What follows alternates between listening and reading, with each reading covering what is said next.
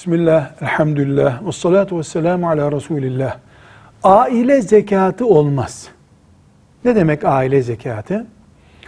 Ailede baba çalışıyor, çocuklar çalışıyor, Ee, herkes işte bir şeyler yapıyor. Aile bütçesi diye bir bütçe var. İşte filan dolaptaki kasaya konuyor.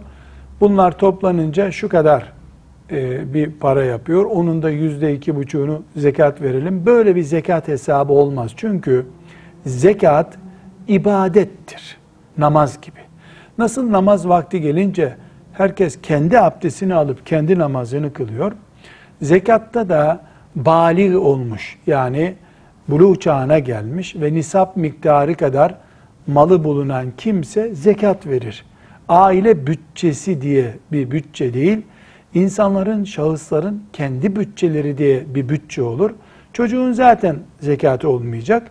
Bali olduktan sonra yani adam yerine konduktan sonra veya hanımefendi olduktan sonra elindeki mal nisap miktarına ulaşır. Harçlıklarından biriktirir veya bir yerden biriktirir. Yazın çalışır, harçlığı olur, babası çık para verir.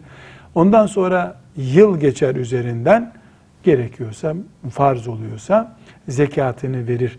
Ortak zekat yok. Herkesin zekatı var. Tıpkı namazın herkesin müstakil kıldığı bir ibadet olduğu gibi. Velhamdülillahi Rabbil Alemin.